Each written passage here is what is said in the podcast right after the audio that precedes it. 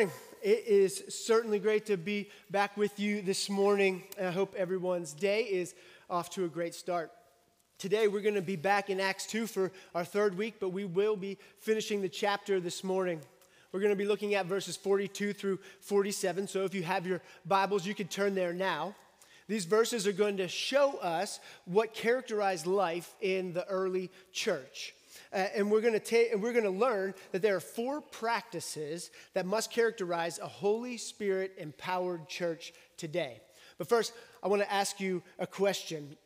Have you ever done something zealously and thought that you were doing the right thing for the right reasons, only to come to find out that it was all wrong and not just wrong, but terribly wrong, maybe seriously wrong, and you were deeply convicted, you felt terrible guilt and hopeless, but then maybe even unexpectedly, you were forgiven and got to experience the joy of that forgiveness. Those moments can take you from the lowest of lows, right, to the, to the highest of highs. So recently, Natalia has gotten me hooked on Korean dramas or K dramas. If you know, you know. And uh, I was very skeptical at first and I'm not even a drama guy, but they're clean, they're catchy, they have great storylines, and right now we're watching one called A Daily Dose of Sunshine. And it's about a nurse who works at a hospital, and there's another doctor at this hospital who has feelings for her. But here's the drama the boy next door that grew up next to her whole life, who she thinks is like her brother, also has feelings for her. You know, I can't wait to find out what's gonna happen. But at one point in the show, a patient at the hospital dies, and it causes the nurse to go into a deep, deep depression. And the mother of the nurse, in her desperation, asks the guy next door to please help her daughter, take her outside, take her for a walk, get her some fresh air. And so he goes over, and she rejects all of his attempts to get her to go on a walk. So finally, he wraps her in her comforter and carries her out into the street. And from there, it all goes terribly wrong, and he's left standing alone in the street. Later on, he's talking to another friend who's a doctor and says, Hey, my friend is struggling with this. What do I do to help her? And he comes to find out that everything he did in his good intentions were absolutely the wrong thing to do and may have made her depression worse. Now, remember, he has feelings for her, and in his desire to help, he hurt her. I told you these shows are good. Can you feel his anguish and his guilt? He feels like everything is his fault. But when she starts to come out of heal and come out of this depression, he goes to visit her and he is profusely apologizing. And she smiles and says that she's thankful for him and that she knows that he did what he did because he cares for her and she forgives him. In that moment, he jumps out of his seat at the joy of her forgiveness. He seemed like the happiest person in the world. He was experiencing, right, the joy of freedom and, uh, and her forgiveness. He had been released from the guilt and the anguish, and the joy is overflowing. Even more so, right, because he has feelings for her. But at the end of the last episode we watched, she was holding hands with the other doctor. I know, I know. I told you these shows are good. I know. I'll fill you in on what's going to happen. You may be wondering how this has anything to do with life in the early church, but just wait, before we can get to verses 42 and 47, I want us to step back briefly to 36 through 41. I want us to see something that will help us to have a better understanding of what we're going to look at in 42 through 47. So let's start with 36. Let all the house of Israel therefore know for certain that God has made him both Lord and Christ, this Jesus whom you crucified.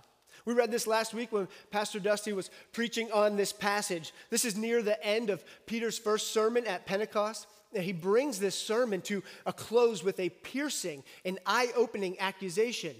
He's saying that the Jews, when they crucified Jesus, had literally killed their Lord and Christ, meaning they killed their master and long awaited Messiah. But they did this out of a zeal for God and a desire for the glory of God, thinking that Jesus was blaspheming God. In, Luke 22, after Jesus is arrested, he's brought before the, the council and the chief priests and the scribes, and they ask, Are you the Son of God? And he responds, You say that I am. And what do they respond? They say, You, what further um, testimony do we need? We have heard it from his own lips. He's blaspheming, unless what he says is true. Even the Apostle Paul, who at this time in history is called Saul, he was a Pharisee and was persecuting Christians. He said he did this because he was zealous for God. In Acts chapter 7, Stephen, who is a man full of faith in the Holy Spirit, we'll get to him, but he was one of the first deacons in the church. He was stoned to death for his faith in Jesus and preaching Christ in the, the temple. And after Stephen is stoned, we read verse 8 of chapter, or chapter, verse 1 of chapter 8, and Saul is standing there approving his execution. So here, the Jews, the chief priests, the scribes, the Pharisees uh, think that Jesus is lying and blaspheming God, so they think they are honoring God by crucifying him. They thought they were doing the right thing by God, but actually were crucifying the Son of God. Their hearts were blinded to the truth of who Jesus was. And now, back here in chapter 2 of Acts, Peter showing them how all scripture points to Christ and finds their fulfillment in Christ makes it plain to them. This Jesus you crucified is truly the Lord and Christ. When the realization of this hits them, how do you think they felt? You can put any other example in here of someone doing something they thought was right for good reasons, but it was actually wrong, and it wouldn't hold a candle to this. If you were there and realized that you were mistaken about who Christ was, you would respond just as they did in verse 37. When they heard this, they were cut to the heart and said to Peter and to the rest of the apostles, Brothers, what shall we do? They had just received a hopeless blow from Peter. And as the realization of who Jesus was sets in, so does their desperation. But we cannot forget verse 23 of chapter 2. This Jesus delivered up according to the definite plan and foreknowledge of God. The cross of Christ was all part of God's plan for the salvation of sinners, even sinners who crucified Jesus. Sinners like you and me, whose sin held Jesus to the cross until payment was made. 1 Peter 2 says, He, this is Jesus, uh, bore himself, himself, bore our sins in his body on the tree that we might die to sin and live to righteousness. By his wounds, you have been healed. Listen to Peter's response to their desperation. Verse 38 And Peter said to them, Repent and be baptized, every one of you, in the name of Jesus Christ, for the forgiveness of your sins, and you will receive the gift of the Holy Spirit. The grace of God through Christ extends even to those who crucified Jesus, and in reality, we are no better. In a moment, they went from the lowest point you could go to the unbridled joy and hope at the offer of forgiveness extended to them through repentance and faith in Christ. And then look at the response in verse 41. So those who received his word were baptized, and there were added that day about 3,000 souls. This is the response of people who are not just aware of their sin, but also acutely aware of how sin leads to death. This is the response of a people who have been confronted with their brokenness and the sheer hopelessness of their state before a holy and righteous God. Yet, this is also the response of a people who have tasted and experienced the complete unmerited favor of the grace of God in Christ Jesus in that moment. There's a spirit fueled, overflowing joy and love for God and His glory. In that moment, they saw what they were saved from and what they were saved for. Can you imagine the joy of those 3,000 people in that moment? I crucified Christ. I am forgiven by Christ. That's unbelievable. So that's the backdrop of, uh, that sets the stage for verse 42 and 47, titled The Fellowship of Believers. This church was made up of brothers and sisters in Christ who were fueled by the reign of the Holy Spirit in their lives, a complete satisfaction in Christ, coupled with an overwhelming experience of the joy of their salvation. We need to ask ourselves does this type of uh, faith and joy characterize us today? An overwhelming joy at the joy of our salvation. So, Acts 42 through 47 is a natural overflow of a people who are captured by the grace of God in Christ. This is what a church satisfied with and in love with Jesus will look like and be characterized by. So, would you stand with me as I read verses 42 through 47?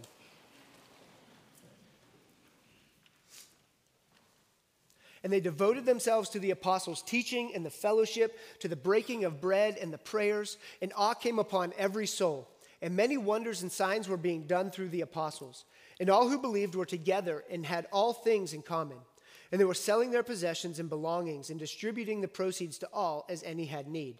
And day by day, attending the temple together and breaking bread in their homes, they received their food with glad and generous hearts, praising God and having favor with all the people. And the Lord added to their number day by day those who were being saved. You may be seated.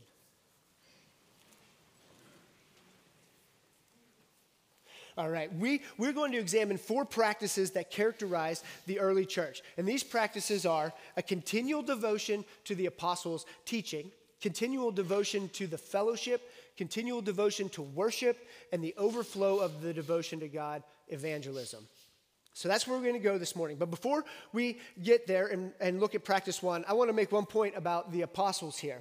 Imagine Peter being Peter, and after your first sermon, 3,000 people come to faith. Not, not bad. I've never had that happen, right? They give their lives to Christ. This must have been incredibly exciting for Peter, right? He witnessed the display of the power of the Holy Spirit through God's word through him. But you have to imagine also there's rising up at that same moment an overwhelming sense of responsibility for the care and development of these new believers. He, he may have been thinking, Lord, this is great. Uh, where do I begin? What am I going to do? What's the next step, right? Well, fortunately for Peter and the other apostles, they now have the Holy Spirit. And the responsibilities that lay ahead of them, they would look to the Spirit for guidance. And by the Spirit's power and God's grace, things are going to fall into place. So let's look at practice number one continual devotion to the apostles' teaching. And they devoted themselves to the apostles' teaching. Now, it's important to note right off the bat here that this verse literally says they were continually devoting themselves to the apostles' teaching. This is important because this is not, this devotion just wasn't short and a, temporary time of devotion to the apostles' teaching as the church was beginning. This was a steadfast, single minded devotion of the 3,000 over time. They were committed to knowing Jesus. This practice of continually devoting themselves to the apostles' teaching is listed first here because when you do, it is the, the practice that guides and directs every other practice. If you're not staying connected to God's word, these other practices aren't going to matter very much, or they're not going to be successful. In a church where the Spirit of God reigns, continual devotion to God's word is essential. I was talking to uh, a woman in our church the other day about dancing, not me dancing, no one wants to see that, but she runs a dance school, and I asked, How hard is it to memorize choreography for multiple dances in a show that you do? I said, I don't think I could ever remember all the moves unless I did them thousands of times, and she responded, They do do them thousands of times. I said, Oh. So, how do dancers memorize their choreography and get better every day? By a continual devotion to their craft. How do we grow in the Lord and come to know and be more like Jesus every day? By a continual devotion to His Word. Do, do you see that? Now remember, there are 3,000 people and 12 apostles. Can you imagine some of the days and nights of teaching that they must have had? There's probably days where they got into bed and thought, I cannot do this again next day, Lord. This is it too much. But they had the Holy Spirit. Now remember, what were the what, or now what were the apostles teaching? What would they have taught these people? There was no gospels. There were no letters of Paul to other churches. Think about this. Paul wasn't even a Christian at this time. So, what they taught was the Old Testament. Just as Pastor Dusty showed us last week, how Peter used three different Old Testament texts to show that Christ was the Messiah, they taught that. They also taught what uh, Jesus said and did during his three years of ministry. And then they also taught what he said and taught them after his resurrection during the 40 days before he ascended to the right hand of the Father. These early Christians were hungry for the Word of God as taught by the apostles. They, they could not get enough of it, and we shouldn't be surprised. When you're filled with the Spirit, a hunger for God's word necessarily follows. I want, to, compare two passages. Let's look at Ephesians 5. It says, And do not get drunk on wine, for that is debauchery, but be filled with the Spirit, addressing one another in psalms and hymns and spiritual songs, singing and making melody to the Lord with your heart, giving thanks always and for everything to God the Father in the name of our Lord Jesus Christ. Now let's look how similar this is to Colossians 3. Let the word of Christ dwell in you richly, teaching and admonishing one another in all wisdom, singing psalms and hymns and spiritual songs with thankfulness in your hearts to God. And whatever you do in word or deed, do everything in the name of the Lord Jesus, giving thanks to God the Father through him. Do you see how similar these passages are? The main difference is what was exchanged. They exchanged be, Paul exchanged be filled with the Spirit in one, with let the word of Christ dwell in you richly in another. This shows the connection between being filled with God's Spirit and the studying of God's word. Where the Spirit of God reigns, a love for God's word reigns as well. The backbone of any healthy Christian life, of any healthy Christian church, is the sound teaching of the Word of God. You cannot know or please God if you are not in the Word of God. Don't let anyone deceive you on this. Peter tells us in 1 Peter 2 that, like newborn infants, long for pure spiritual milk, the scriptures, the teaching of the Word of God, that by it you may grow up into salvation. Listen, if you don't know this, I'm going to tell you how we, what type of world we live in. We live in a non reading, experienced oriented culture. And many people are out there looking and searching for spiritual experiences rather than solid Bible exposition of God's Word. Nothing, nothing can replace sound Bible reading and teaching. It is absolutely necessary. Where the Spirit of God reigns, God's people continually devote themselves to the study of God's Word. Do we see that? All right, now let's turn to the second practice of the early church the continual devotion to fellowship. We read in, in, verse 42 the second practice, and they devoted themselves to the fellowship. When we read fellowship here, what comes to our mind, right? We think of gathering of Christians over a meal or a Bible study, but this isn't the way the word fellowship is used here in this verse. This is talking about a spirit empowered fellowship. This type of fellowship actually didn't even exist prior to Pentecost and the pouring out of the Spirit. This word in Greek is translated to our English word, um, uh, that's translated to our English word for fellowship is koinonia. This is actually the first occurrence of this word in Scripture the first occurrence of this word in the New Testament. And the root of this word means commonness. You may have heard that Greek in the New Testament that was written in was Koine Greek, and that's because it was the Greek that's spoken on the street. It was the Greek spoken by everyday people out on the street. It's a common Greek. So every time this word is used in the New Testament, it indicates some type of sharing. You're either sharing in something or sharing something with someone or sharing in something that someone else is experiencing. The emphasis of the word here in Acts is on personally contributing something or giving something away. And verses 44 and 45 make this clear. And all who believed were together and had all things in common. And they were selling their possessions and belongings and distributing proceeds to all as any had need. What an amazing picture, right, of the body of Christ. The simple phrase, they were together. It sounds so simple, but it's profound. You can't do any fellowship if you are not together as brothers and sisters in Christ. In our world today, when everything is pulling us apart in different directions, we need to fight to be together as often as we can, to encourage one another, to build one another up, to carry out God's will for the church. It is hard to function as the body of Christ if every time we come together, we're missing a hand or a leg.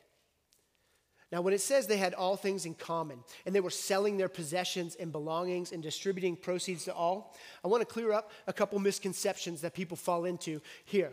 First, this doesn't mean they sold everything they owned, they still had personal belongings. Uh, it says in verse 46 day by day, attending the temple together and breaking bread in their homes. So people still had houses. Further on, and we'll get here in a few weeks, but in chapter 5 of Acts, the believers are selling everything that they had and they're giving the, the proceeds to the apostles, and the apostles are distributing these proceeds to other believers who are in need so that no one lacked anything right? And then a husband and a wife named Ananias and Sapphira sell uh, a field, um, and they go and give the proceeds to the apostles. But one thing they did was they lied and said they gave all of the money from the field that they sold, but they actually held back some for themselves. And here's what Peter said to Ananias While it remained unsold, did it not remain your own? And after it was sold, was it not at your disposal? So, this was not a forced selling uh, uh, and giving of possessions. This is not, as some have tried to make the case, early communism, because giving was done voluntarily and not compelled, and people still had personal possessions. So, what, what was it then? This was spirit empowered mutual generosity and sharing. This can only happen when one's heart has been changed by the Spirit and when one understands whose they are and who all their possessions belong to. We struggle with this understanding, right, in our world and in our church today. I know I do. I tend to forget all my, who all my possessions are from and what they are for in an age of entitlement, we start to believe that it was our own power and abilities that have earned all that we have. We start to think we deserve things. That's mine. That's not yours. Don't touch it. Go get your own. I earned this. What we fail to realize is that apart from God's grace, listen to this, in Christ, the only thing that we have ever earned in our lives is death through our sin. The Bible's clear on this. Deuteronomy says, Beware lest you say in your heart, My power and the might of my hand have gotten me this wealth. You shall remember the Lord your God, for it is he who gives you the power to get wealth. John 3 uh, 27, John the Baptist says, A person cannot receive even one thing unless it is given to him from heaven. Yet we boast as if we did not receive everything we have. We clutch it so tightly to our chests, right? Maybe it's pride. Maybe it's fear that God cannot provide. Maybe it's because in our hearts aren't filled with a passion for the glory and supremacy of Christ in all things.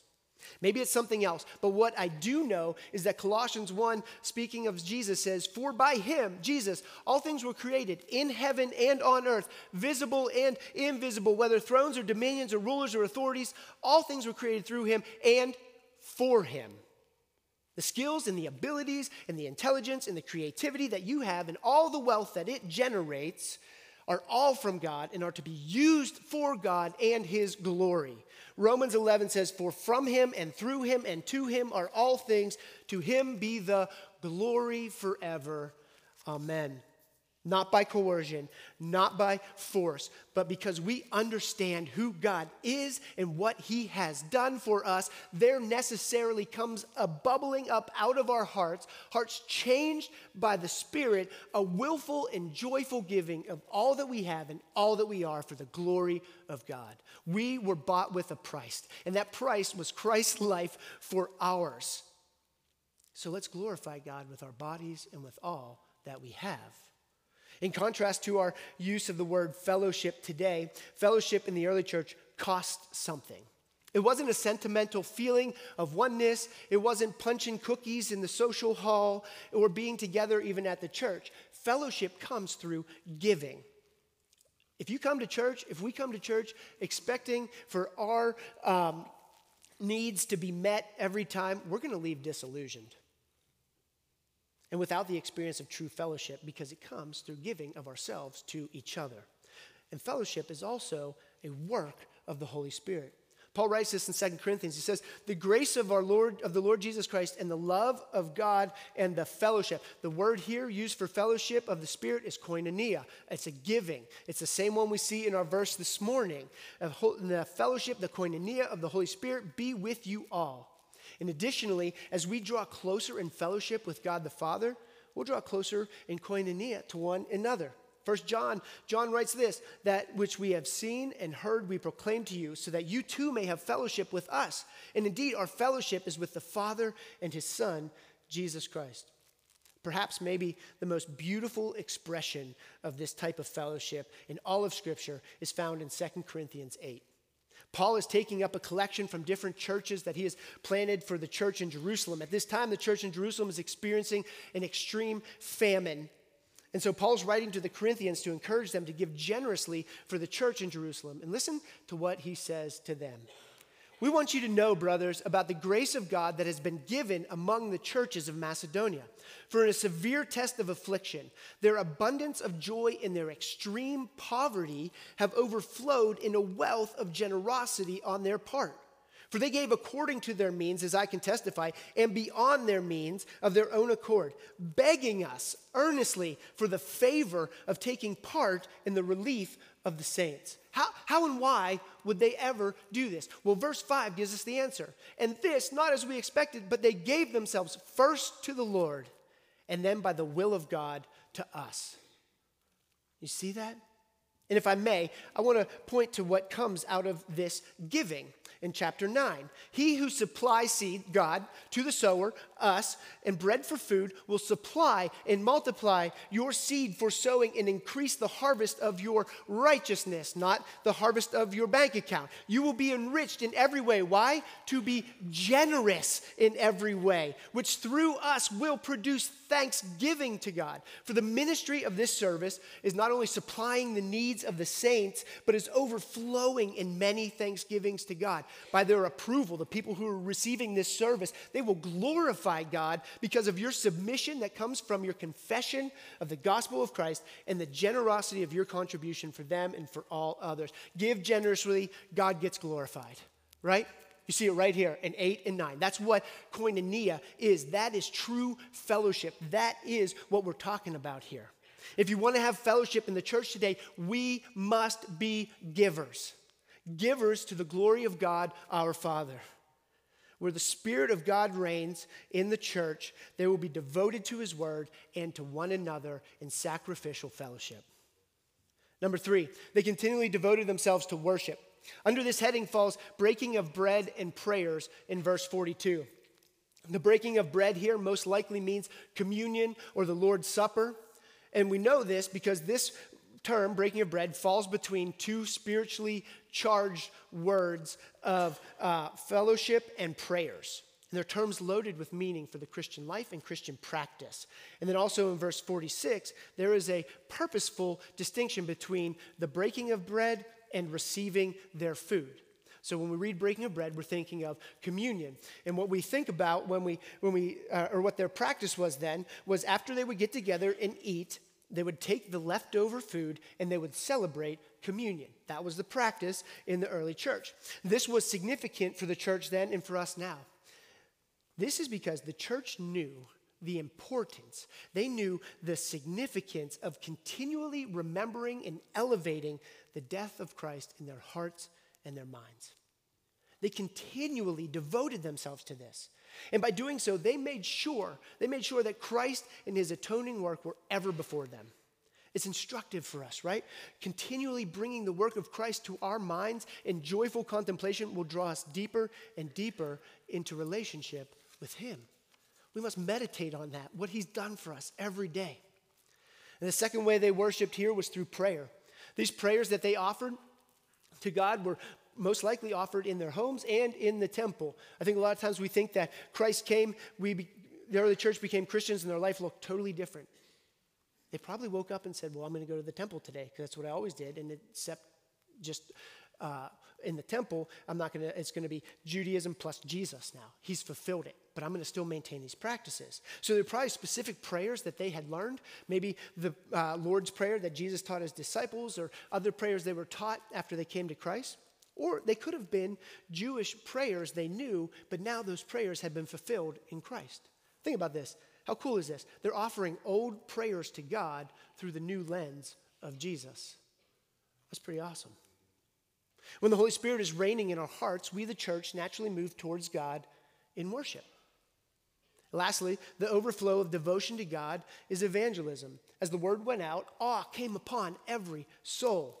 And awe came upon every soul, and many wonders and signs were being done through the apostles. Now, this awe that came upon them was not just because of the wonders and the signs being done uh, by the apostles, but because of everything that was happening then the teaching, the koinonia fellowship, the communion, the prayers, the glad and generous hearts, all pointed to the reality of the risen Christ and the greatness of God in his redemption. The word awe here, well, I think when we think about this, we typically think of fear and terror, but it was a sense of reverence and respect, coupled with astonishment and amazement at what God has done for them. This only happens when we see our frail and fragile, sinful selves standing before the presence of the Almighty God and His perfection and holiness.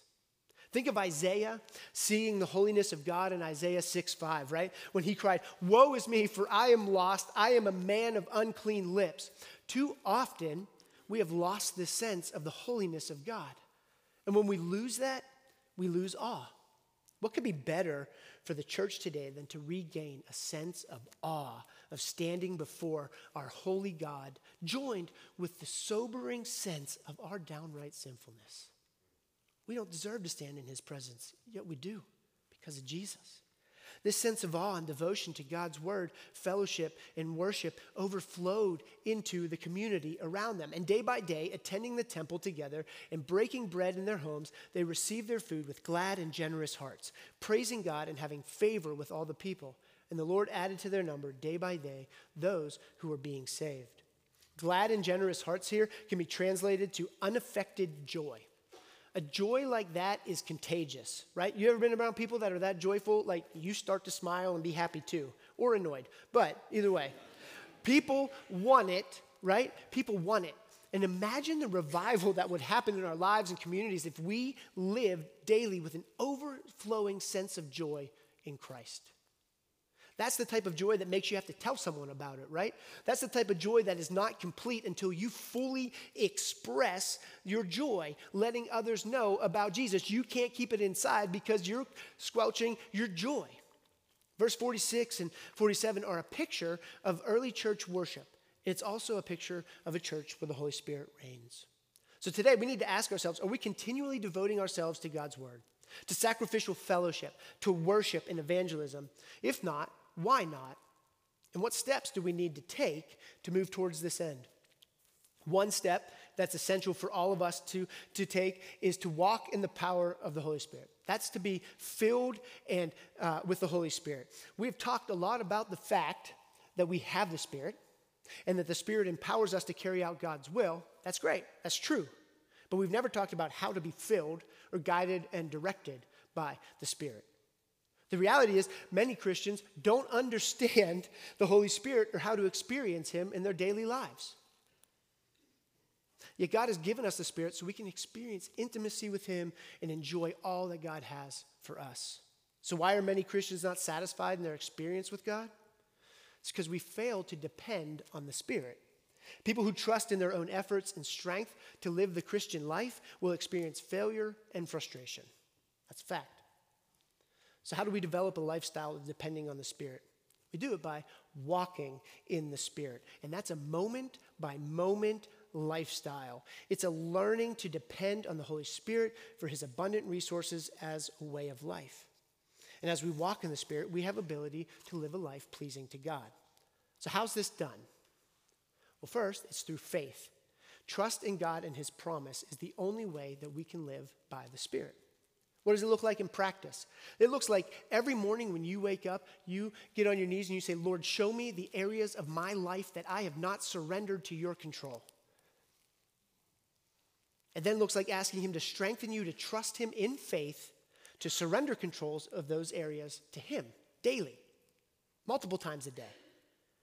Another daily practice is as you go throughout your day to confess sin when it comes to your mind, the moment you become aware of it. Agree with God that it is wrong, that it is sin, and thank Him for His forgiveness. But your confession is not complete without repentance. It requires that we ask God to help us change our attitude and the direction of our lives. We could be doing that 100, 200, some of us thousands of times a day. The essence of the Christian life is not what it is what God does through us, not what we do for God.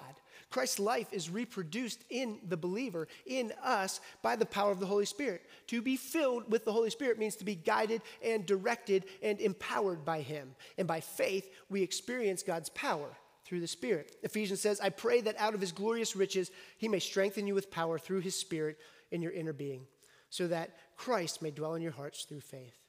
So, there's three important questions we need to ask ourselves. One, am I ready to surrender control of my life to our Lord Jesus Christ? Are you ready to do that? Two, Am I ready now to confess my sins? Sin grieves God's spirit. But God, in His love, has forgiven us of all our sins, past, present, and future, because Christ has died for you. And then, three, do I sincerely desire to be directed and empowered by the Holy Spirit? By faith, listen to this, you can claim the fullness of the Spirit according to God's command and promise. God commands us to be filled with the Holy Spirit. Ephesians 5. Be filled with the Spirit. God promises He will always answer when we pray according to His will. This is the confidence we have in approaching God. That if we ask anything according to His will, He's commanding us to be filled with the Holy Spirit. If we ask anything according to His will, He hears us. And if we know that He hears us in whatever we ask, we know we have what we have asked of Him. We're commanded to be filled with the Holy Spirit.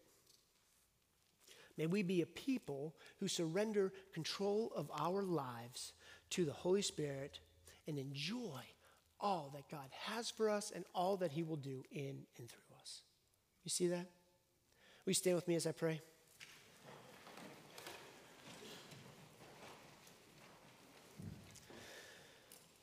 Father, help us to surrender control of our lives to the power of the Holy Spirit, individually, so that corporately we continue to grow as a people and as a church that is empowered and guided and directed by the Spirit to do your will. Help us to be a people satisfied in you, a people of confession and repentance, a people hungry for your word, for sacrificial fellowship and worship. And may that overflow to those around us so that all may come to know you, Jesus, as the Lord and Savior. And we ask this in Jesus' name. Amen.